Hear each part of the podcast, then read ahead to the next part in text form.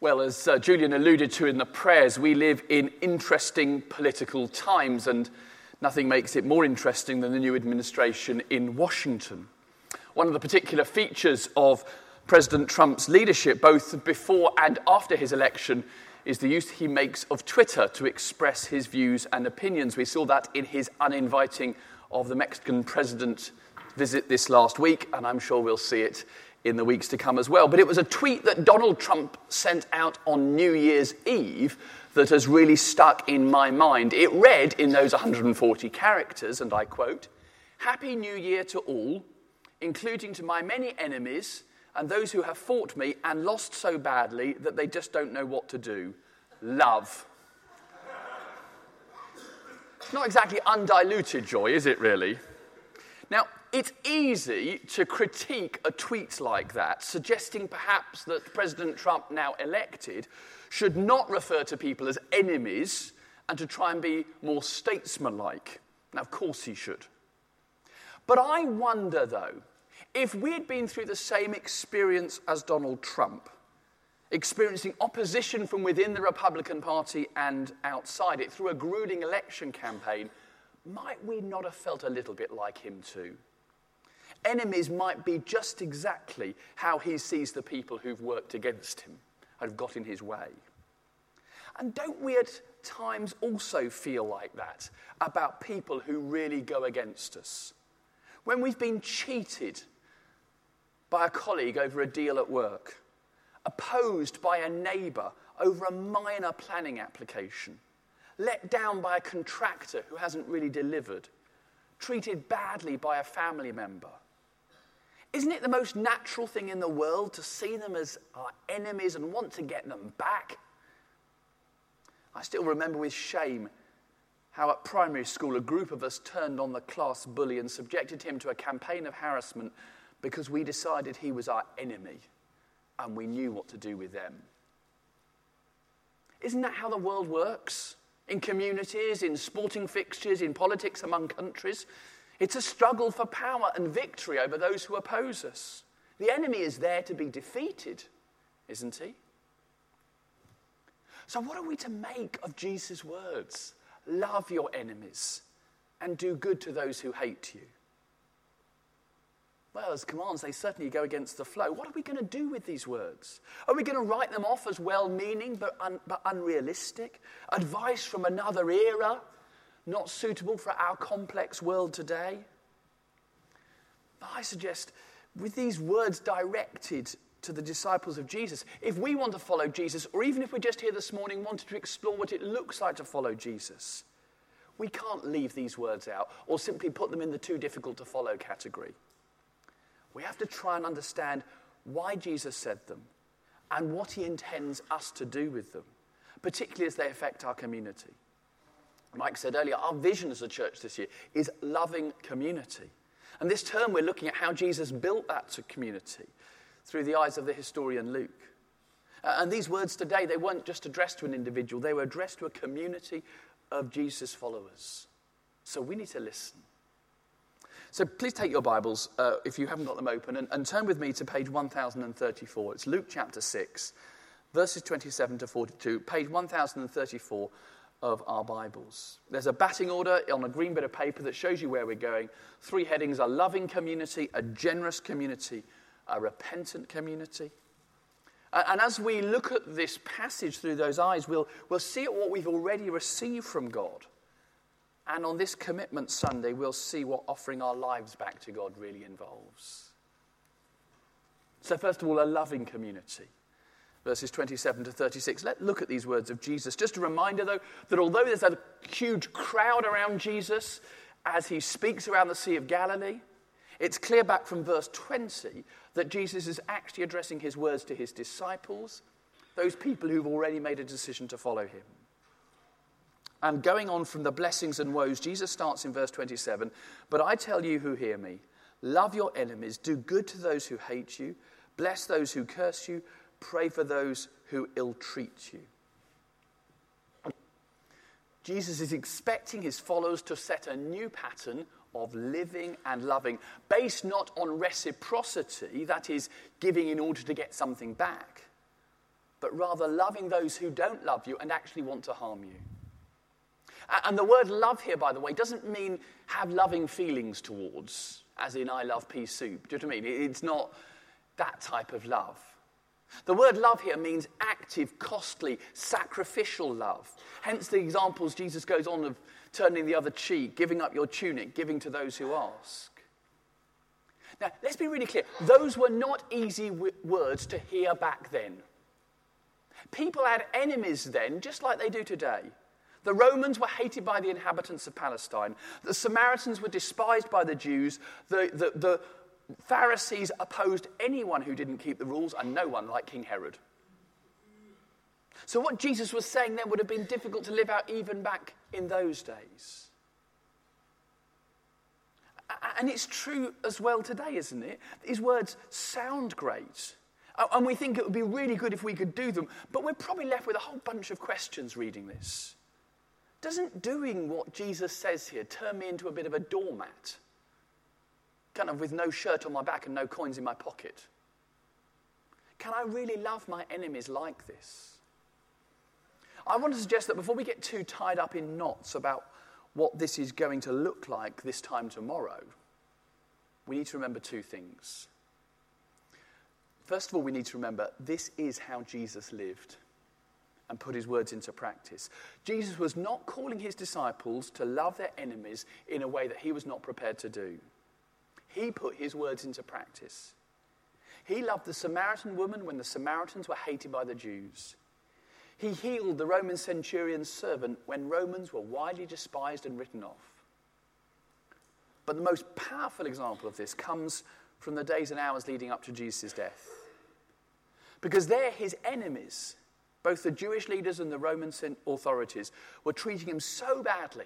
But what did he do? He loved them. He stopped Peter from being violent to them. He let them take his tunic.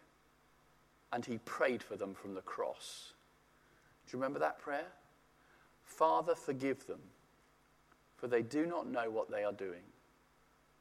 This was not a cry of vengeance, but a cry of mercy. Jesus loving his enemies. Jesus did this in practice. Jesus loved his enemies. And second, we were among the enemies he loved. We were among the enemies he loved. This is a really important point to get straight. The real reason Jesus went to the cross was not the Jewish plots or Pilate's judgment. The real reason Jesus went to the cross was because it was God the Father's plan to give up his only Son to take the penalty for every person who has walked away from God. And we've all done that. Respectable or not, the Bible says that by nature we have all put ourselves in the center of our lives instead of the God who made us. And that makes us, in the Bible's terms, enemies of God. Now, that may be shocking. That is how the Bible sees it. it. It was the Romans that pinned Jesus to the cross, but it was our sin that held him there. And yet, the wonderful news of the gospel is that God loved us so much that he sent his son Jesus to die for us on the cross and to take the punishment that we deserved, to turn us from being enemies of God, people who were in enmity against him, to turn us to being friends of God the uncomfortable truth, but the wonderful truth of the Christian gospel is that Jesus loved me even when I was his enemy. Before I asked it, before I deserved, while I was walking away, Jesus gave his life for me. He loved me as an enemy in a costly, sacrificial way. As this little video reminds us, for all the things I've been, I've never been unloved. I've never been unloved. Those words, while we were still sinners, enemies of God, Christ died for us. I think that changes everything about how we're to live out these verses here. Because instead of casting ourselves as the goodies who've got to love people who are really rather frightful, we begin to see ourselves differently. We ourselves see ourselves as opponents of God who've been loved by Jesus. And so all we're called to do is show that same love to others. I'm thinking of two powerful examples of Christians who have loved their enemies. The first one is this guy, Dietrich Bonhoeffer, a German pastor who opposed Hitler and the Nazis before and during World War II. His is an amazing story of courageous leadership against the cultural flow, training pastors to show allegiance to Christ rather than evil regime. Eventually, though, Bonhoeffer was captured. Uh, he was associated in the plot to murder Hitler. And he was imprisoned by the Nazis and was eventually executed at Flossenburg concentration camp just days before the end of World War II. But the aspect of the story that, that struck me as I was reading a biography about him last year was that for the many months he was kept in prison in Berlin before his execution was how he treated his captors and the prison guards. He loved them. He prayed with them and for them. They came to him for advice and he gave it. He helped them write letters home. He helped them with some of the practical tasks. In short, in that prison, he loved his enemies. Why did he do this? Well, if you read Bonhoeffer's writings and letters from prison, it's abundantly clear that this was a man who knew God's love for himself. He was aware of how he had received love without merit, and it was this that led him love his enemies. The reason why he put Jesus' words into practice was because he knew Jesus' love for himself. That's what made him love his enemies, that he knew he was loved. The other example I'm thinking of is this lady called Gladys Staines. Gladys was an Australian missionary serving in India with her husband Graham and sons Philip and Timothy. On the night of the 23rd of January 1999, the station wagon in which the family was sleeping was set alight by a group of Hindu fundamentalists, angry at the work that the Staines family were doing among the tribal poor, which had seen a number of people convert to Christianity. Graham and the two boys were killed, and only Gladys survived. You'd have understood it, wouldn't you, if Gladys had turned her back on the community from which came such violence. But she didn't. She stayed in India and continued work among the lepers and the wider community.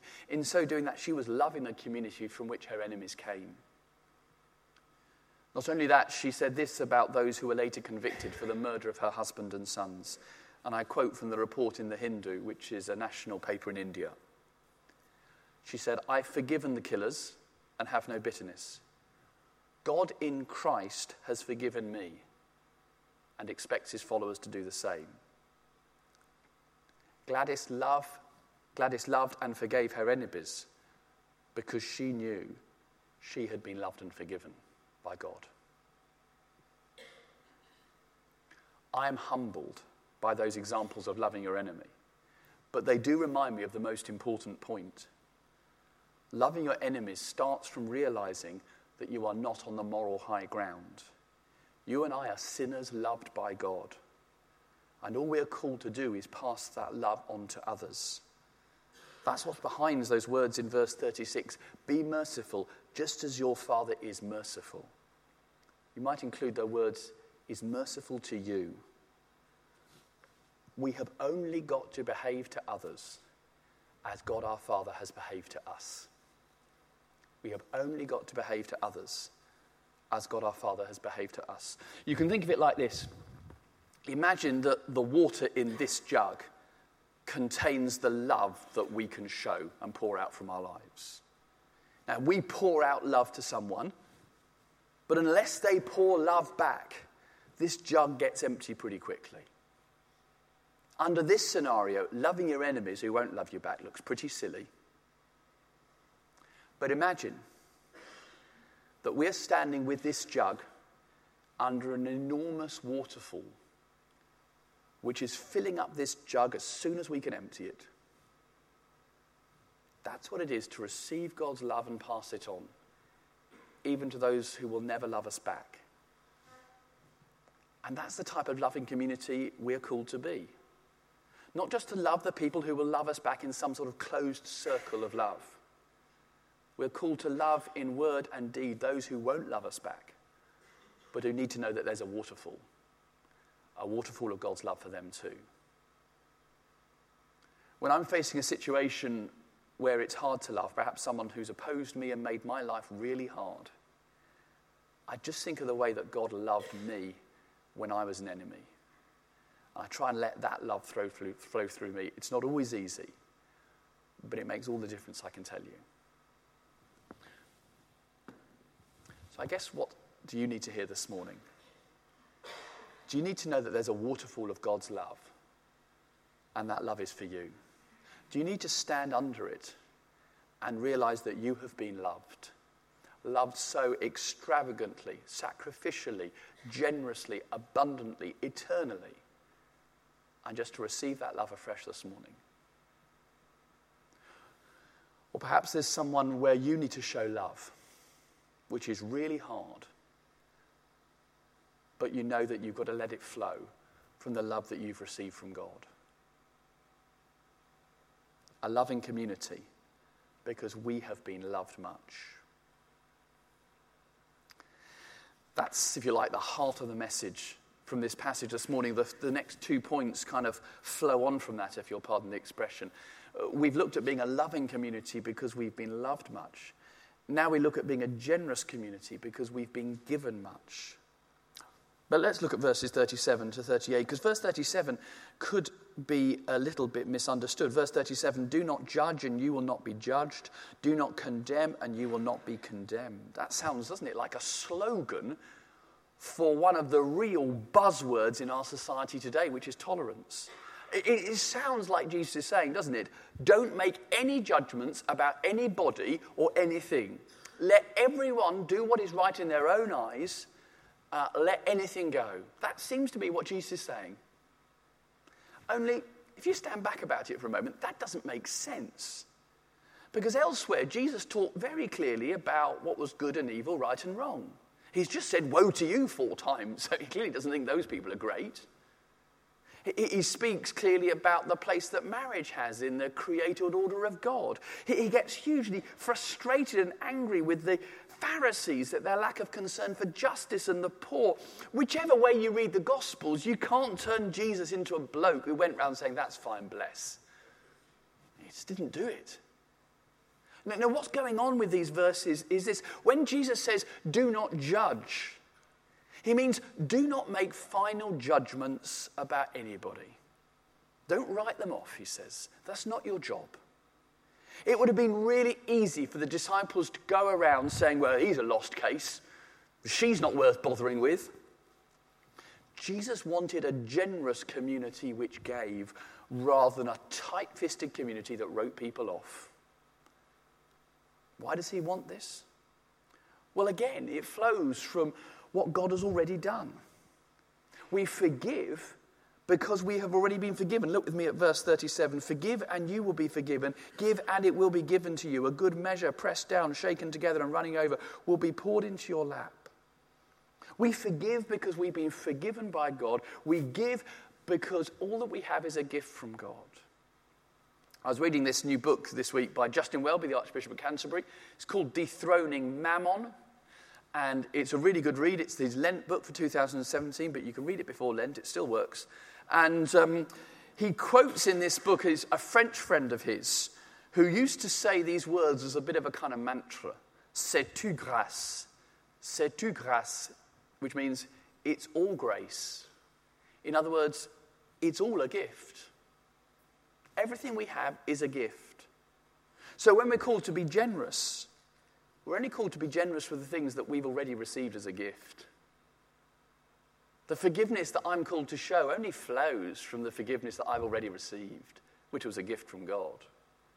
The money in our family bank account may come in as a result of the roles that Annabelle and I do, but ultimately it's all a gift from God the life that I have, that I'm called to offer to God, well, it's only a life He's already given me as a gift.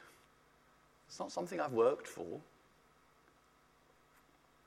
And the thing is, when we give to God and to others what is already a gift to us, it seems to me we open ourselves up to receive so much more from Him. That's, I think, like, like this if we give to God with a closed fist, but I can't receive much from Him in return, all the love and the blessings that He wants to give, if I'm giving it while holding on, but if I give with an open hand, aware that all I have is a gift, I'm ready to receive so much more from Him. Not earthly riches, I don't think, but something much more wonderful His love and His blessing and His presence and His hope and His joy and His love. And, you know, I could go on. Everything that God wants to give, I can give if I give with an open hand. In a moment, we're going to use the covenant prayer to offer ourselves to God for the year ahead. It's a, it's a bold prayer to pray, it's a tough prayer to pray because effectively we're saying to God, Here I am, take me. Please use me in your purposes. It feels to me like it's only a prayer we can pray with open hands. Because we're saying to God, everything I have is a gift. And I give to back to you with open hands, recognizing that also, therefore, I can receive more. More of God than perhaps we ever thought possible. I pray this morning we're going to be a generous community, recognizing that everything we have is a gift of God. One final point. Jesus is calling his disciples to be a loving community because they've loved much, a generous community because they've been given much. Finally, I think he's calling them to be a repentant community. Those verses in 41 to 43 why do you look at the speck of sawdust in your brother's eye and pay no attention to your plank in your own eye? How can you say to your brother, Brother, let me take the speck out of your eye when you fail to see the plank in your own eye, you hypocrite? First, take the plank out of your own eye, and then you'll see clearly to remove the speck from your brother's eye. It's quite a funny imagery, actually, here, you know, planks and specks. It's a reminder that Jesus did speak in a humorous way. We are allowed to laugh. Um, but it's actually quite a serious point. If either of these aspects, the other two aspects of this new to be community, are to be possible, that is, in growing in love for the unlovable and generosity of heart and action, then there needs to be regular attention to our own need for change than the need for others to change. Because it's so easy to do, isn't it, to think that if only he was more X or she was less Y, everything would be easy. But Jesus is calling us here to look at our own lives, not the lives of others. He's calling for a rhythm of repentance where we examine our own lives and come to God for forgiveness. It's hard to do because it's much more fun, much more enjoyable, and much easier to look at what other people get wrong than rather than what we get wrong. It's quite an enjoyable game. But it's much more important to look at what we've done. I remember, and I had a spat with someone not too long ago, not in this church. I was really aggrieved with how they behaved. I kept telling myself all the things they'd done wrong. It made me feel great. What I needed to do was get down on my knees and say, Sorry, Lord, for how I spoke to that person, because I did not show your compassion or your patience. Please forgive me. If we're going to grow as a loving community, as a church, as a generous community, we'll need to get real about being a repentant community that sees logs in our own eyes rather than the specks in others' eyes. My advice for us is to take confession seriously when we do it as a church, Sunday by Sunday, because it's there to shape our hearts. And as soon as we start noticing somebody else's speck, ask the question as soon as you can where's the log? Where's the log in my own eye? I sometimes wonder what it would look like for Donald Trump to love his enemies. Perhaps we'll never know. But our task as a church community is not to set unrealistic hopes about what any political system or personality can, can or can't deliver. Our task is not to follow the pattern of the world, which seems to be increasingly without direction or clear hope. Our task is to follow the way of Jesus Christ and to build a community focused around him. A community where we know that we are loved so that we can love the unlovable. A community where we know we've been given everything that we have so we can give generously to God and others. And a community where we look at the ways we have fallen short rather than simply write others off. This morning, as we commit our gifts and ourselves to God for the year ahead, I pray that we'll be reminded afresh of His love and grace so that we can give to God with open hands and be ready to receive His love that will never run dry.